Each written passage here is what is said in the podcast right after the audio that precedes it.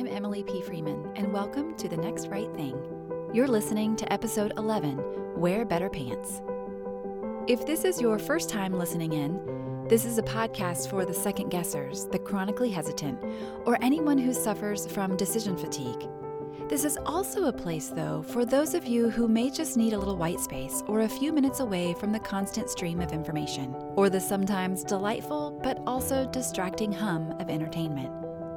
You long for thoughtful story, a little prayer, and a simple next right step. Like most of these episodes, today's episode is personal, touching on something I think a lot of us can relate to but maybe haven't considered how it impacts our spiritual life. In these next few minutes, I hope you'll be able to take a long, deep breath because the truth is, in the midst of a busy schedule, a load of laundry, a painful diagnosis, a confusing conversation, and prep for that upcoming trip, it's easy to forget your center. It's easy to forget who we are. Some of our self remains hidden beneath piles of daily activity that we can see and shadows of shame that we often can't see. Perhaps today, your next right step is simply to release something you no longer need so that you can move one step closer to becoming who you already are.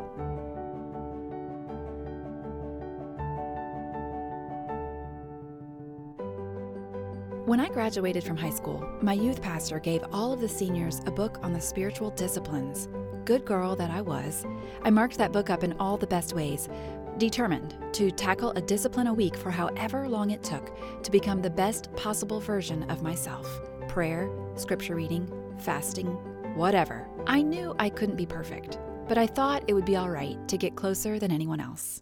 Several years of Bible college, marriage, and mothering later, I realized that good girl in my head was a perfectly annoying mirage, and if I wanted to really know Jesus and be a sane person, I had to let go of my constant attempts at trying to earn acceptance and the ridiculous idea that I could perform my way into being loved.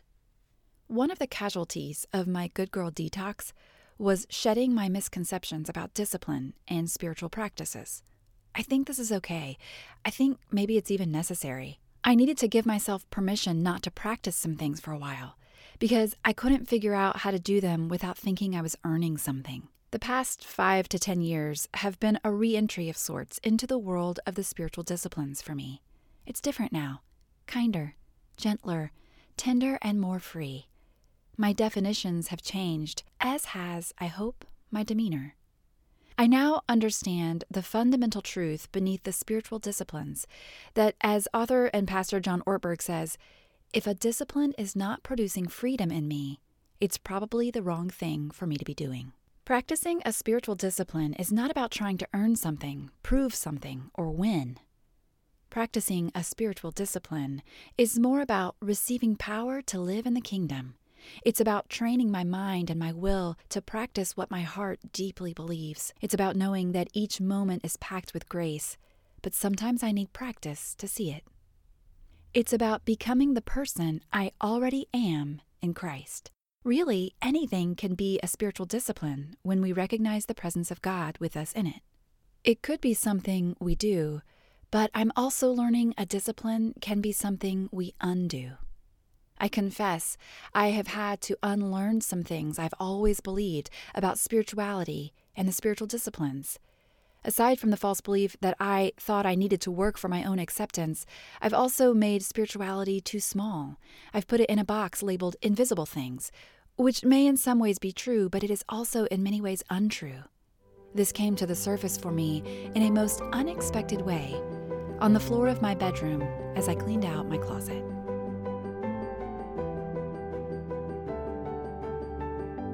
I did exactly what any respectable woman would do who has writing to finish and deadlines to meet.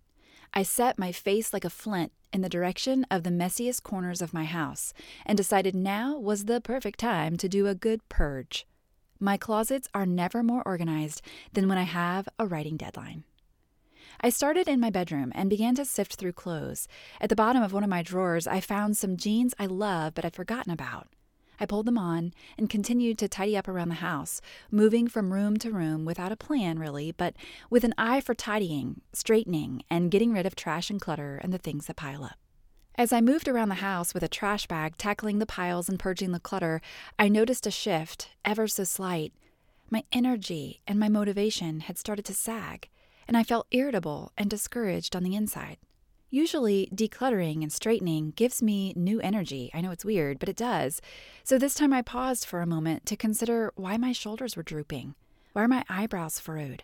Why do I feel so fussy? When I retraced my steps, I found it. It was the jeans, the favorite ones I pulled on from the bottom drawer. They were making it hard to breathe. And because I'm always aware of how the outer life affects the inner life, I quickly made the connection between breathing in my soul and breathing in my body. We are not portioned up and parceled out people. We are whole, mind, body, and soul. Each part of us affects the other parts of us. And in order for my soul to breathe, I have to be able to actually breathe, literally, in my diaphragm. I've been wearing clothes that hurt me, and it has got to stop. In that moment, I went upstairs and had a DTR with my closet, and we came up with an understanding we could both live with. I will keep her clean and organized if she will stop harboring the enemy in the form of clothes that are too tight. There's an author, one of my favorites actually, who talks about this very thing. Her name is Leeana Tankersley, and she wrote a book called Breathing Room. In it, she says this Isn't it amazing what we will do at our own expense? I've decided that even if I have to wear something with a stretch waistband the rest of my life, I'm not going to demean myself by wearing clothes that hurt me. No more bad pants. She also says that one of the ways we punish ourselves for not being more or better or thinner or stronger is by trying to squeeze ourselves, force ourselves into all kinds of ill fitting relationships with other people, with ourselves, with our pants. I'm grateful for her words and her perspective because I recognize how true that is in so many areas of life. Those favorite jeans meant something to me, more than I had perhaps realized. They represented something, and I wasn't ready to let them go, even if it meant I would suffer for it, literally in my body. I had found a new spiritual discipline. And so I started to make a pile of pants and a few shirts that either physically hurt me to wear or caused me to feel badly about myself when I did. As the stack grew, so did my confidence. I even logged into my Stitch Fix account, which is an online styling service I've used, to inform them that I have moved one size up in pants and I might not be going back. In those few moments in my bedroom, I was profoundly aware of the kind presence of God with me. He doesn't stop being relevant just because I'm cleaning out my closet. And while I, of course, value taking care of my body and engaging in other practices to maintain my health, I also want to be really honest about my own expectations of myself and be careful not to compare my health to the world's idea of what healthy is. I have to be careful to remember that being healthy isn't just about what you can see on the outside. I have to be honest, I struggled with feeling oddly guilty about making something as trivial as getting rid of pants that are too tight into a spiritual practice. But then I remembered how life with Christ is about being a whole person, not pieced out into important parts and non important parts. In this one day, I can carry both serious concerns in my soul and a pile of old clothes to the car. Making that pile of clothes was a spiritual practice for me that day.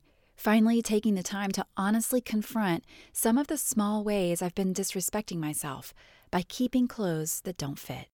So, I'm calling a truce with my jeans and practicing the spiritual discipline of wearing better pants.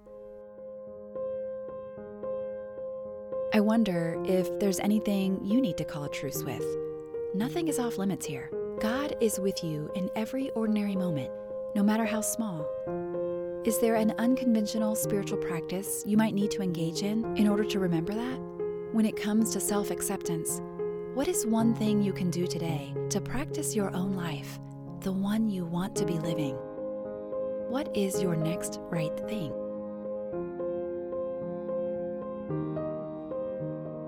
Though we may saunter into this week as people who have it all together, God, you see how we stumble on the inside.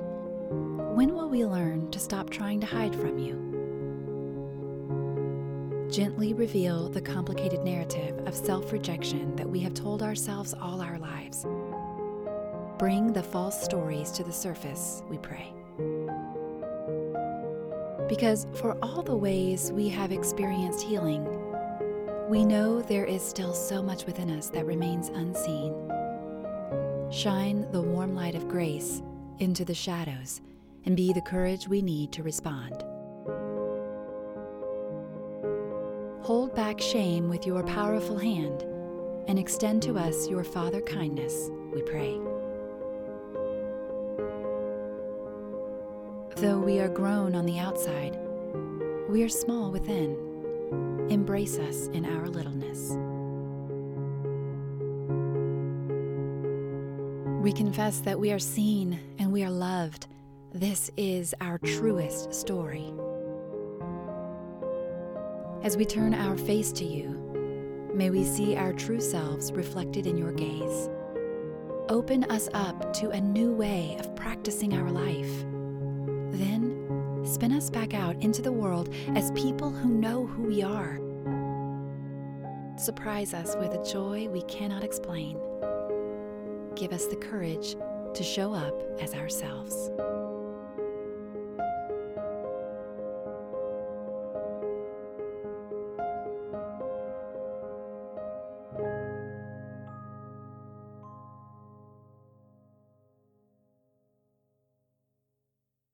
Thanks for listening to episode 11 of The Next Right Thing.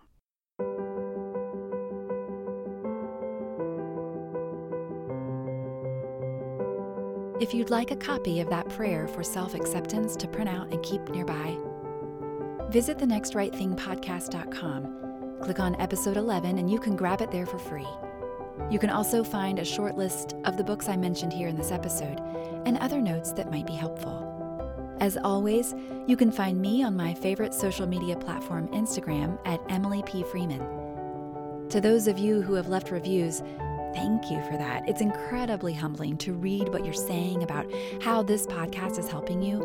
Like these words from Kimberly D. Henderson, who says, I have long loved reading anything written by Emily, and I so love that I now get to look forward to listening to her podcast each week. Listening in the midst of my busy week always feels like being kind to my soul. Well, thank you for that, Kimberly, and I sure hope that's true for you who are listening.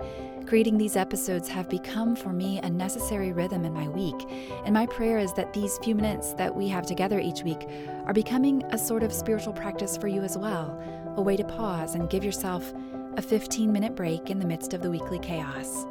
And P.S. If you find yourself struggling with some version of the good girl who lives in your head, who tells you that if you could just try harder, then you would be a better version of yourself, you might enjoy my first book. It's called Grace for the Good Girl, and it's all about learning to let go of your try hard life. There's a version for women, and there's also a version for teen girls, mainly high school students, called Graceful.